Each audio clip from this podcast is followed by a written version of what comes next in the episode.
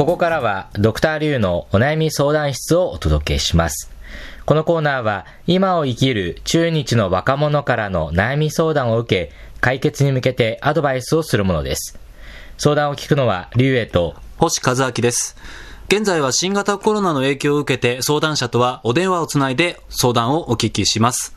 それでは早速ご紹介しましょう。翔さんよろしくお願いいたします。はい、よろしくお願いします。翔理香と申します。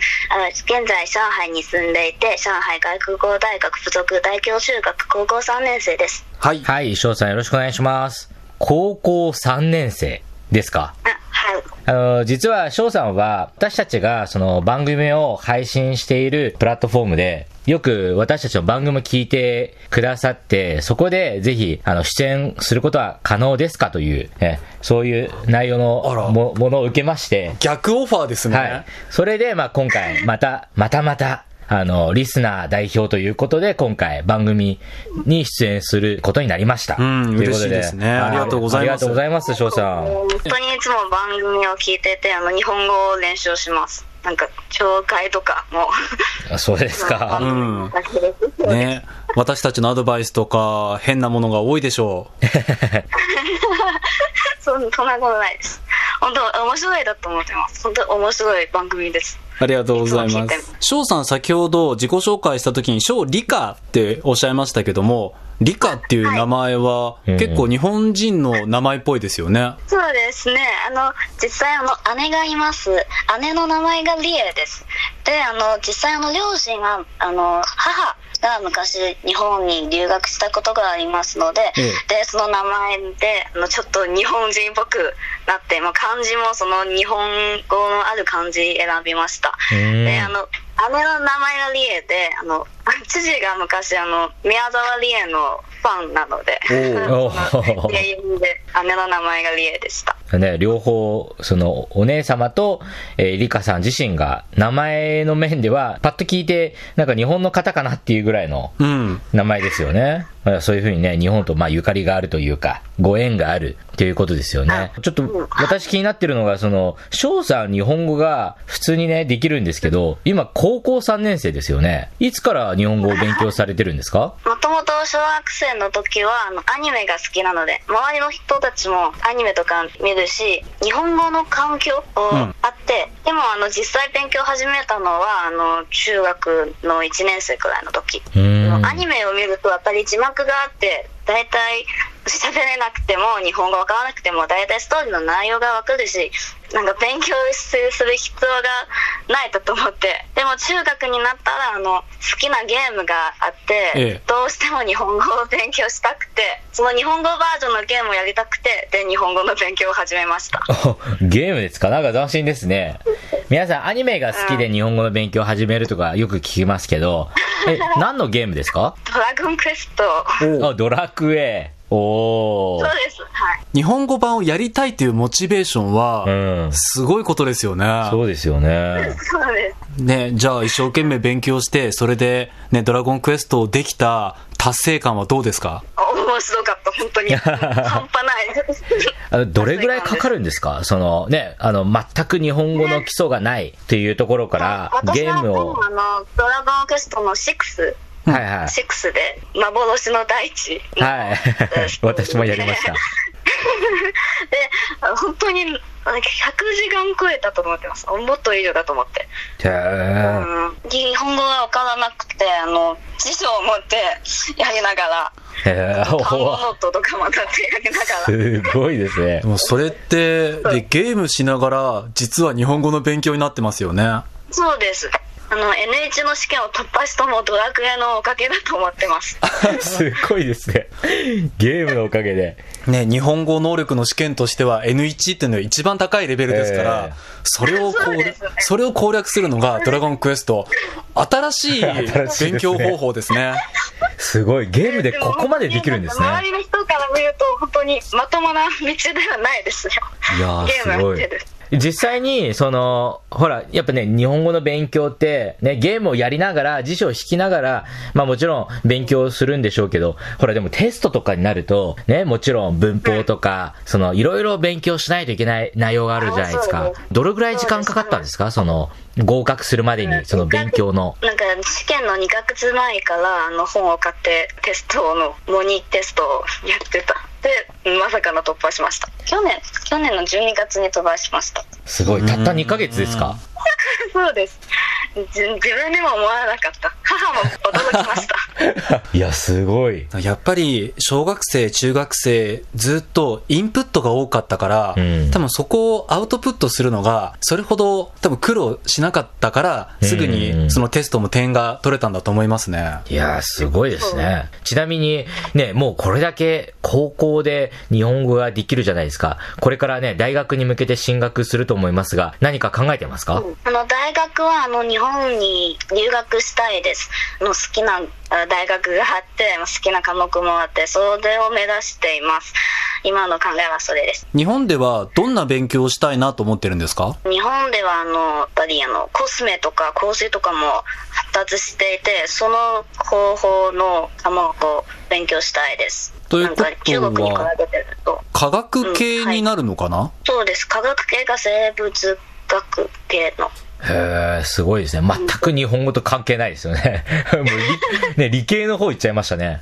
そうですあの文系は本当に苦手ですあ、そうなんですか。文系は好きですズバリもう、その、心に決めてる大学はどこですか？結構名門大学なんで僕受けるかどうかわからないあの軽音技術大学に入りたいです慶応ですね。慶応ですね。そうですはいいやー、すごい。母も慶応ですあ、お母様も慶応大学で。ええなるほど。いや、なんかすごい優秀ですね。びっくりしちゃいました。母と姉が優秀です私はあのちょっとあババカなのかないやいやいや、2ヶ月でね、NH 取れるのはね、いやー、とんでもないですね。いや、本当なんか楽しみですね、将来がう。ん。ありがとうございますはい、ということで、えー翔さん、今日はどんなお悩みでしょうか？はい、今日のお悩みはですね、あの、日本語の会話をしたいのですが、なかなか会話する相手や、あの、機会が見つからないです。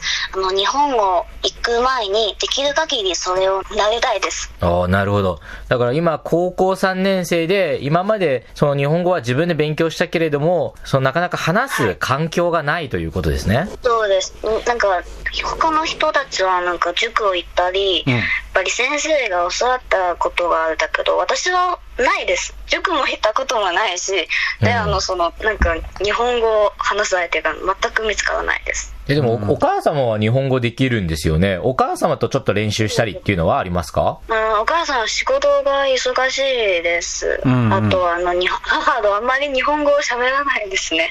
なるほど。大体中国語で会話する。うん。翔さんの日本語の勉強は基本的に一人で勉強するものですか？そうです。ネットの動画とか見る。ああ。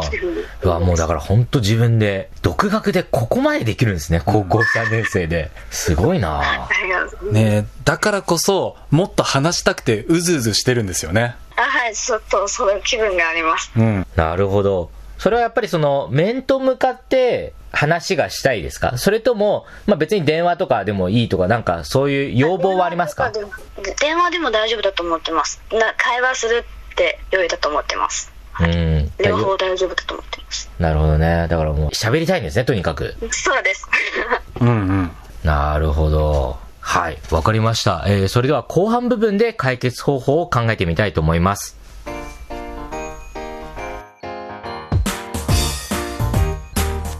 聞きの放送は北京放送中国国際放送局です。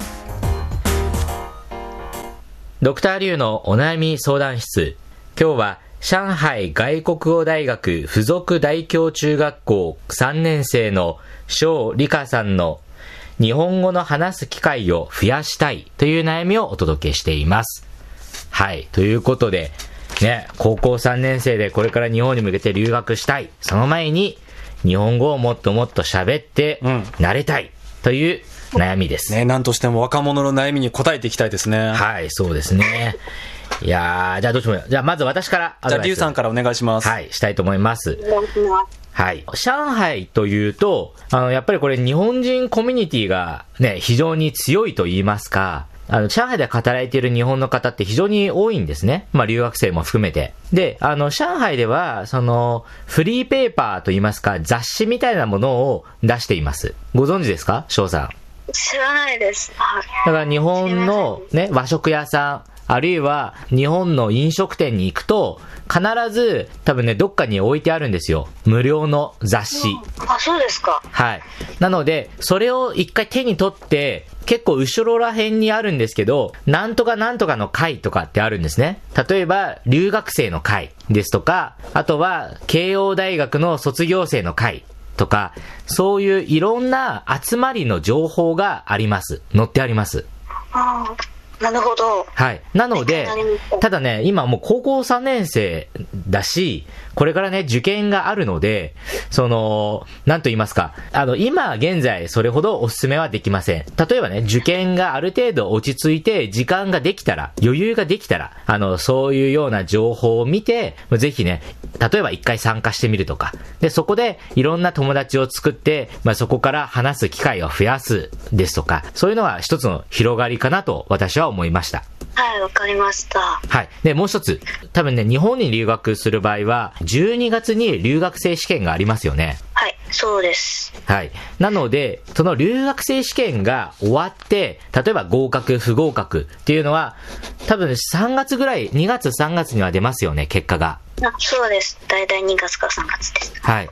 なので、その結果が出た後、留学に行く前、この期間、例えば、ね、上海にはいろんな、その飲食店があります。そこでバイトをしてみるというのも、まあ一つの方法ではないかと私は思いました。ああなるほどはい。あのね、ぜひね、そういう、あの、日本人がやっている、あるいは経営者で、まあ日本の方が参加しているお店で、実際に働いて、まあその場所でちょっと日本語を鍛えるっていうのも、まあ一つの方法だと私は思いました。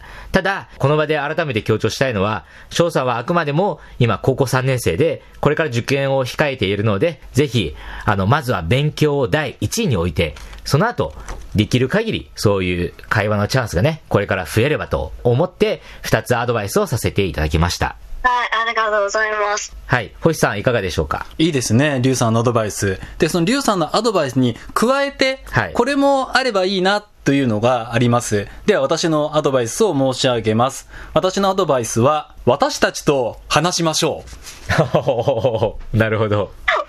というものですね。まあ、今回のように時々こう番組で、ね、お話をしてくれると、また私たちもいろんな情報を教えてもらえますし、まあ、翔さんにとってもその使う機会にもなると思います。で、さらに今翔さん上海に住んでいる。だから時々上海の情報とかも教えてもらいたいなとも思いますし、今高校3年生、ね、10代、そしてまあこれからまた日本に行っていろんなことに触れていくと思いますけども、そういうことについて翔さんが思ったことを日本語で伝えてもらう。そうすると今の日本の状況とか、今の翔さんだから感じられる言葉とか、そういうものを教えてもらえる。うん。日本語を使って教えてもらえる。日本語の練習になる。だこれから私たちとこう時々話してもらえるといいなと思います。いや、いいですね。わあ、あはりがとうございます。それができるのは本当にありがたいです、本当に。い。はい。翔さんいかがでしょうか？本当に良いアドバイスだと思って、本当に助かります。勉強になりました、本当に。ありがとうございます。ぜひね、今ね、高校3年生っていうことでね、まあこれから非常になんか無限大に可能性を私は感じていますが、ね、もう高校3年生でこれだけ日本語ができるので、ぜひね、これから一生懸命、ね、未来が本当楽しみですよね。うん。ありがとうございます。頑張ります。で、今、翔さんは自分の興味があること見つけたら、しっかりとまっすぐ進むタイプの人だと思うので、今も日本の留学に向けて一生懸命やってるとこだと思いますし、実際に日本に留学したら、多分もっともっと自分の視野も広がって、やりたいこととか増えてきて、楽しくなってくるんじゃないかなと思いますので、まずは大学受験頑張ってください。はい、頑張ります。ありがとうございます。本当に。本当にありがとうございます。ドクターリュウのお悩み相談室。今日は、上海外国語大学附属大京中学校3年生の翔理香さんの日本語を話す機会を増やしたいという悩みをお届けしました。それではまた次回。再见。再见。